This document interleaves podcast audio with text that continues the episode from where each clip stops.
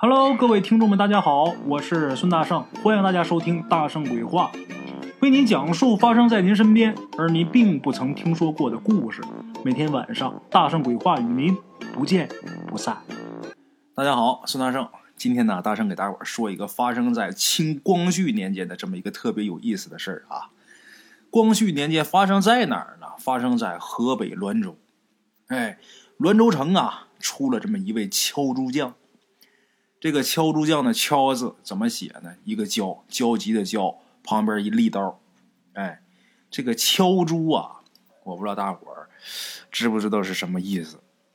有的知道，有的肯定是不知道。这我得给大伙儿解释解释啊。这个小时候我见过敲竹，我们家养过猪。我十五六岁的时候，十四五岁、十五六岁的时候，那时候我们家的羊啊。都卖了，羊都出圈，这羊圈空着。当时呢，也不知道我爸我妈怎么想的，就养了一窝老母猪。这老母猪呢，还真就下崽儿了，下了一窝小猪崽。哎，这小猪崽子里边啊，有公有母。这母的不用管的，这公的就得敲。敲猪啊，就得敲。什么意思呢？就是把这公猪给它扇了。在小的时候，小猪崽儿。哎，不大的时候，你大了不行，大了你想敲 你也敲不了，容易给敲死了。就小的时候，把这猪给扇了，这叫敲猪。具体怎么操作呢？啊，就包括太监啊，咱都知道，这古时候皇上身边有太监。那么说这太监怎么才算是太监？这太监把他扇了是怎么做的？具体是怎么操作呢？给大伙介绍一下啊。不是说整个把这生殖器都给切掉啊，那样不行。整个生殖器都切掉，那就死了。甭管是人也好，还是动物也好，你整个切掉那就完了。把这个命根子，哎，这个命根子是什么呢？就是猪的两个睾丸。用小刀把外边这层皮一划，然后用手一挤，把这俩睾丸给挤出来，这猪这辈子废了，没有生育能力。这个敲人、扇人，其实也是这个手法。哎，像看电视里边啊，一整说是这个，我记着我小时候看过哪个电视剧，应该是韦小宝那《鹿鼎记》里边那个太监海大富啊，他那个命根子是一个大瓶子里边装的，我看是什么都有啊，那是扯淡。如果真是什么都切掉的话，那就废了，这人就活不成了。咱说你都切掉，怎么上厕所？怎么尿尿？都是假的，真正的。甭管是敲猪也好，还是扇人也好，就是把这睾丸给挤出来，哎，这人就没有生殖能力了。这个敲猪，这是一技术活手法必须得娴熟，哎，必须得快，这小猪崽啊才不遭罪。而且他那刀子也得快，也得锋利。你说那刀要是钝的话，你在那干磨干蹭整不开，那猪遭死罪了。我记得小时候有一次，我爸杀羊，我记得很清楚，那亲刀就不快。哎呀，那羊那个遭罪，那个惨呐，干杀也杀不死啊，活遭罪。要么有那么一句话叫“钝刀杀人”，那是最难受的。哎，这个敲猪、敲猪匠，他也是一个职业。这活他也总有，因为说养猪的多，咱说这猪。经常下小猪崽儿，长大了，这个你要不趁他小时候给他敲了，等他稍微长大点，猪这东西它闹倔，哎，必须趁小的时候就给他扇了，把这猪敲了。还有一个好处就是什么？这猪肉好吃。如果说要是不敲的话，你任凭它长的话，那烧狍子那肉不好吃。打小给敲完之后了，它这肉啊就不骚气。你包括羊都是一样的，这个羊啊。羊肉最好吃的羊肉就是揭羊，哎，揭羊，这揭羊就是被扇了的公羊。你如果没扇过的公羊，它那肉又膻又腥，扇完之后那肉又鲜又嫩。你看那太监啊，说话那都细声细语的，就包括他的皮肤什么的都变好，可能跟这个有关系啊。具体反正详细咱也不知道啊，反正动物被扇完之后，它那肉确实是好吃。所以这公猪如果不留种猪的话，打小的时候肯定是要挨这一刀的。哎，咱们今儿要说这故事，就是一敲猪匠，他所经历的事儿啊。这敲猪匠啊，他凭着祖传的这个敲猪手艺，骑着一头大叫驴走乡串村常年是奔走在滦河两岸。这人姓什么呢？姓朱。哎，本身他是干敲猪的营生，别人就送他一外号，叫什么呢？叫朱一刀。这朱一刀啊，手艺好，祖传都是敲猪的，干活特别麻利。他敲一窝竹子用不了一袋烟的功夫。哎，手特别麻利，但是呢，他每天呢也干不了几个活为什么呢？他这人有个毛病，好喝酒、贪杯。到谁家去给人敲猪，把活干完之后，坐人家炕头，把这酒盅一端起来，那不喝到太阳落山。他不下炕，哎，就贪恋这杯中之物啊！为了喝酒，每天都是早早的就干完活，天黑了才回家。哎，一喝就喝到天黑呀。俗话常说呀，你常走夜路，没有不碰上鬼的呀。这朱一刀，他就是夜道走多了，终于是碰上鬼了。咱人们常说啊。活人见鬼不死，你都得扒成皮。可朱一刀呢？自打他见了鬼以后，不但说没倒霉，反而是走了鸿运了，歪打正着的落了一个好营生。怎么回事？我慢慢给大伙说。话说那天这朱一刀啊，到了三十里铺去给人敲猪去。这个事儿啊，凑巧，怎么的呢？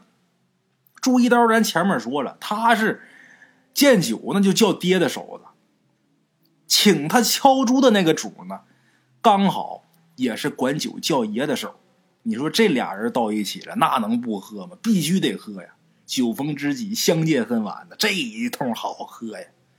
从打晌午敲完猪之后，一直喝到傍晚，都已经掌灯时分了，这朱一刀啊，才恋恋不舍的。把手里的酒盅子给放下，离开三十里铺回家。哎，他来来去去都是骑着那头大叫驴。这朱一刀呢，那天也是喝完酒之后，骑上这大叫驴往家走。可是上了驴之后啊，被风这一吹，这酒劲儿啊上来了，酒劲儿往上涌。这朱一刀就觉着自己这脑袋呀迷糊、昏昏沉沉的。他呢？也没太当回事趴这个驴背上，任由这大叫驴啊自己往家赶路。他这大叫驴了不起，一直是跟着朱一刀呢，常年在滦河两岸呐走乡串村的。对这方圆百八十里地啊，大道小道，这头驴早就已经是烂熟于胸了，根本也不用吆喝，也不用牵，顺顺利利的自己就能顺着道走回滦州城。哎。所以这朱一刀啊，他每回喝多的时候，都是趴在这个驴背上，似睡非睡的眯瞪一道。等什么时候这驴不走了，他把眼睛睁开一看，哎，那准是到家门口了。平时都是这样，今儿也是。朱一刀迷迷糊糊趴在驴背上，这驴往前一走一颠呐，他在上面还挺舒服的。可是走着走着，这朱一刀就觉着今儿这道啊，有点不对劲儿了。哪儿不对呢？从三十里铺回滦州城，三十里地的路程，往常啊，按现在钟点说，不到俩小时就能到。可是今儿啊，他估摸得走三个多小时，怎么还没到？他迷迷糊糊都睡一小觉，都醒了，这驴还走呢。这朱一刀感觉不对，打这个驴背上坐起来。坐起来之后，醉眼迷离的一看，好嘛，感情这驴呀，压根儿就没在这个道上走，在哪儿走呢？在一坟圈里边，一个劲儿的转圈呢。这会儿把这大叫驴给累的呀，呼哧呼哧的直喘，浑身上下那毛都湿透了。这驴出汗，一出汗，浑身这毛啊就湿。我不知道大伙见没见过这个驴出汗啊？小时候我爷家养那条驴啊，在地里边干活的时候。赶上天热的时候，那真是浑身上下往下淌汗。一看这样的情况，我爷就不让这驴干活了，就说看着心疼，哎，歇一会儿，凉快凉快再说。这会儿朱一刀看他这头驴，拿手一摸，浑身的毛全湿透了。这朱一刀心里边犯嘀咕：这怎么回事啊？怎么走这儿的了？这一下这酒啊就醒了一半等他揉揉眼睛啊，借着这星光一看，朱一刀发现了，在这个驴跟前呢，前面有一黑影拽着这条驴的缰绳，领着这头驴围着这个坟圈子转圈呢。他这一下就明白了，妥了。妈，老人常说，常走夜道没有不碰上鬼的。好嘛，今儿我是遇上了。这朱一刀啊，打这个驴背上一出溜就下来了。他本身呢带着酒呢，另外一个他这人胆儿特别大，再一个常年动刀，见血都见惯了，心狠手辣，他真就不怕这鬼。借着酒劲儿，打在驴身上啊，出溜下来，悄悄的就到这黑影背后了。这黑影在前面拽着驴还走呢，啊，这鬼！朱一刀到他身后。猛一伸手，一把就把这小鬼后脖梗子就给掐住了。朱一刀咬着牙说：“好你个狗东西，你狗胆包天呐！你他妈敢调来我朱一刀？我告诉你，我朱一刀这大半辈子，猪羊猫狗我都敲过，我还没敲过鬼呢！他妈的，今天你送上门来了，好，正好让我老朱试试刀，看看敲鬼怎么敲。”这个小鬼啊，这时候咱得讲一下这小鬼的内心。也不知道这个这位啊，当了多少年鬼了，估计他做梦也想不到自己有一天能被敲。这小鬼一听朱一刀说敲他，吓得拼命打这个朱一刀手里边挣脱出来，撒腿就跑。他万没想到，我我好不容易迷了一个，没成想这要敲我。撒腿开始跑，这朱一刀呢，无缘无故的被这小鬼啊调了半宿，这带着酒呢，心里边有气儿，能让他就这么跑了吗？一个箭步窜上去，穷追不舍呀，把这小鬼给撵的呀，抱头鼠窜，惶惶如漏网之鱼呀。这小鬼也是点儿背，有点慌不择路了。三转两转之后啊，让这朱一刀给逼到一个死旮旯。山穷水尽呐，无处可逃了。这小鬼啊，俩手捂着裤裆，一头啊就钻到这个犄角旮旯去了，缩成一团。这朱一刀呢，真是上去还一把把这小鬼头发给抓住了，问这小鬼哎，跑！我看你还往哪儿跑？”这小鬼被撵到这犄角旮旯，那真是逼到绝境了，没招了，使出这个鬼呀救命的绝招。什么呢？鬼呲牙，这是鬼的绝活啊，吓唬人的。朱一刀伸手去拽他头发，这小鬼猛然一回头，一回脸，呲着一嘴渗人的白牙，呵呵一笑，露出一脸狰狞，要吓唬这朱一刀。要正常人看见这一幕，真就害怕了。可是这朱一刀那真是魂不吝。胆子也大，手艺也好，那真叫艺高人胆大呀！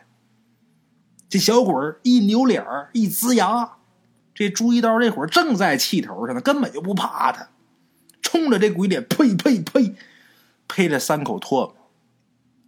咱都知道啊，这个鬼呀，怕人吐吐沫吐的。都说男人这个口水里边啊，阳气儿特别足，他用吐沫这一吐。彻底把这小鬼给吐蔫了。朱一刀这时候借势，手腕一用力，把这小鬼给提溜过来，狠狠的就给摔地上了，拿脚踩着，随后打自己腰上，他腰上有一小皮兜，打这小皮兜里边，把自己敲猪那刀给抻出来了，对着小鬼在裤裆里一划，顺手这一捏，就听这小鬼一声惨叫，两个能有鹌鹑蛋那么大小的。两个鬼睾丸就给挤出来了。这小鬼啊，做梦也没想到自己能落这么一个下场，都当了鬼了，让人给扇了。哎呀，这个事儿算是拉倒了。这朱一刀把这小鬼敲完之后，这气儿也消了，回头骑着自己那大轿驴扬长而去，回了滦州城了。哎，等他回去之后啊，第二天他就觉得这事儿有意思，到处出去说去。咱说这种事儿，那一传十，十传百，传的可快了。这么稀奇罕见的事 敲鬼的事儿啊，哪儿听去？哎，第二天这个事儿啊，没到一天功夫，一早的时候这朱一刀出去嚷嚷去，没到晚上这事儿传遍整个滦州城，那轰动了。不到三天功夫，传遍滦河两岸。朱一刀打那以后名声大振，哎，打那以后谁家呀，再有个家宅不宁，宅里边闹鬼的。就花钱请他上门去驱鬼去。这朱一刀还真敢接这活但是接活之前，他先问：是男鬼是女鬼？要是男鬼，那么没问题，OK，给你办的板板正正的，没毛病。要是女鬼，接不了，因为女鬼没啥玩意儿可敲的呀。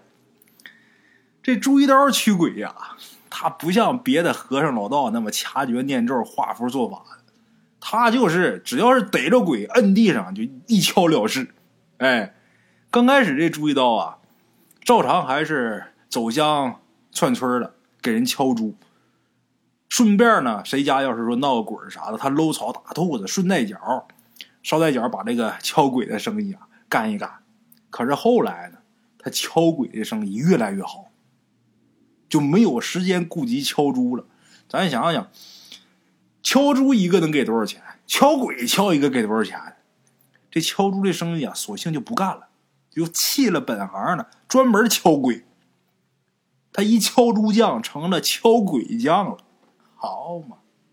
自打这朱一刀成了敲鬼匠之后啊，滦河两岸这魑魅魍魉、邪魔外祟，那可遭了罪了，都怕这朱一刀！就连朱一刀腰上挂那敲猪的刀，那小刀。都成了驱凶辟邪的东西了，成了法宝了。谁家要是有个家宅不宁啊，或者家人被这个邪祟缠身呢，只要把他那敲猪刀请来，往这门框上一挂，妥了。甭管什么邪魔歪祟，立马退避三舍，逃之夭夭啊！咱说什么玩意儿他都怕敲啊。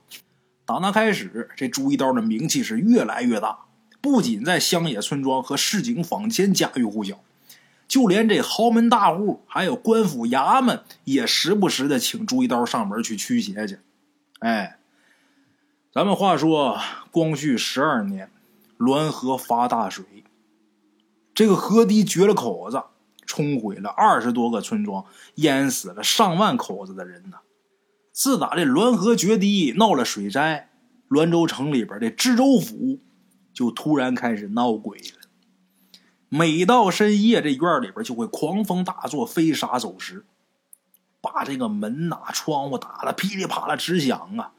而且还伴随着一阵一阵瘆人的哭笑声，顺着这个门缝、窗户缝往屋里边钻，这个声音听得让人毛骨悚然、不寒而栗。这知州大人虽说是官面当官的。他也怕鬼呀，害怕，把这知州大人给折腾的心神不宁、寝食不安。都听说这个兰州城里边有这么一个敲猪的朱一刀，这知州大人早就听说过他，没成想知州府里边闹了鬼了，赶紧让这个自己手下的总管把这敲鬼的朱一刀给请到府上来驱鬼辟邪。哎。朱一刀一看是官厅来的活这活得接。要是能交上官道的朋友，以后自己有什么事啊，也好办。官面要有熟人，跟没熟人，那就简直天差地别呀。朱一刀把这活揽下了。哎，咱们简短结说，这朱一刀一进这知州府，他就觉得这个府上啊，阴气很重，到处都能闻着这鬼的味道。那么说，朱一刀他一敲猪的，还能看出来阴气吗？还能闻出这鬼的味儿吗？能，为什么？因为这种活他干多了。你再不明白的，谁家闹鬼，他一进去，这感觉跟不闹鬼的人家他就不一样。这就是所谓的阴气。他经常整鬼，他就知道这鬼有股特殊的味儿，哎，他一进这知州府，就发现这知州府啊阴气很重，哪哪都是这个鬼的味道。可是这朱一刀找遍知州府前前后后、上上下下、犄角旮旯，没发现这鬼的藏身之处。朱一刀啊，开始紧张了，开始警觉了。朱一刀心说：“这知州府里的鬼，看来跟外边不一样，不能掉以轻心呐。知州府里这个鬼，可能不是等闲之辈呀。你看阴气这么重，找不着他。哎，怎么办呢？白天找不着，等晚上吧。到了晚上，这知州府的总管让下人在院子里边啊摆上供桌香案，准备好香蜡纸钱、荤素贡品，还有四个黑驴蹄子，还有半斗黑豆。这一应用品呢，都是驱鬼法师用的东西。朱一刀过来看，把这东西弄好，叫朱一刀过来瞅。朱一刀来一看，摆摆手就说：“哎呀，撤下撤下去，整这虚头巴脑的干什么呀？你糊弄鬼呢？你整点实在的呀。”这总管说：“什么实在？你弄俩猪蹄子，你再给我弄盘花生米，再来一坛子老烧就行了。”这总管一听，哦哦，那那这些，哎，不都都都撤呀撤呀，不要不要不要。这总管不敢怠慢呢，赶紧把这些个先撤一下，然后按照朱一刀的吩咐，猪爪子、花生米、老烧都给预备齐了。把这些个东西都上齐之后，总管带着两位下人在一旁站着，随时听候调遣。这朱一刀呢，坐在这院子里边。啃着猪蹄子，吃着花生米，慢慢悠悠喝着烧酒，等着这鬼现身。咱们简短解说，一直等到夜半三更。三更时分，院子里边刮起一阵阴风，卷着这瘆人的哭笑声啊，顺着这个墙根儿，慢慢慢慢就奔院子中间就来了，打着旋儿就过来了。这总管和两个下人呐，吓得浑身体似筛糠啊，有两个都尿裤子了。这朱一刀啊，这时候用这衣服袖子袄袖头子啊，擦擦嘴上的油，高兴了，妈来买卖了，可算是来了。说话间，这朱一刀打腰上这小皮兜子里边，把敲入这刀就给掏出来了。慢慢站起来，奔着那股阴风步步逼近。这朱一刀自打干上敲鬼这个行当，他什么鬼都见过，什么刁钻古怪的鬼都碰上过。你甭管什么披头散发的，嘴里边吐着大红舌头的吊死鬼毛发倒竖、锯齿獠牙的大长指甲的厉鬼，还有那变换人形、摄人魂魄的勾魂鬼呀啥的，他都见过。甭管是什么样的鬼吧，都逃不过朱一刀手里边的敲竹刀，最后都成了烟鬼了。可是今天晚上知州府里边这鬼，只闻其声不见其形。朱一刀一伸手抓一个空，一伸手抓一个空。咱说这活没法干了。这鬼分明就在这知州府里边上蹿下跳，可是朱一刀愣是逮不着他。咱讲话了，要是能抓住好办，一个半撂倒，踩着后背，拿这刀往裤裆那儿一划一挤，这活完事儿，钱到手，这朋友交下了。但是这鬼你抓不着，怎么办？情急之下，这朱一刀啊，气的手里边攥着这个敲竹刀，对准了这股阴风，嘴里边喊着招。这刀嗖的一下，奔着阴风就撇过去了。这朱一刀心想啊，你卷着阴风，你肯定在这个阴风里边了。我就拿刀往里边飙你，哎，也不能说那么准啊，把你给杀了，最起码能把你划伤了、扎伤了，给你划出一道口也好啊，让你现个形啥的。这刀就给扔进去了。这时候就见一道寒光划过，奔着那股阴风，这刀就去了。随后。这朱一刀，还有这总管，在家院里的下人，都听见知州大人寝室里边传出一声惨叫。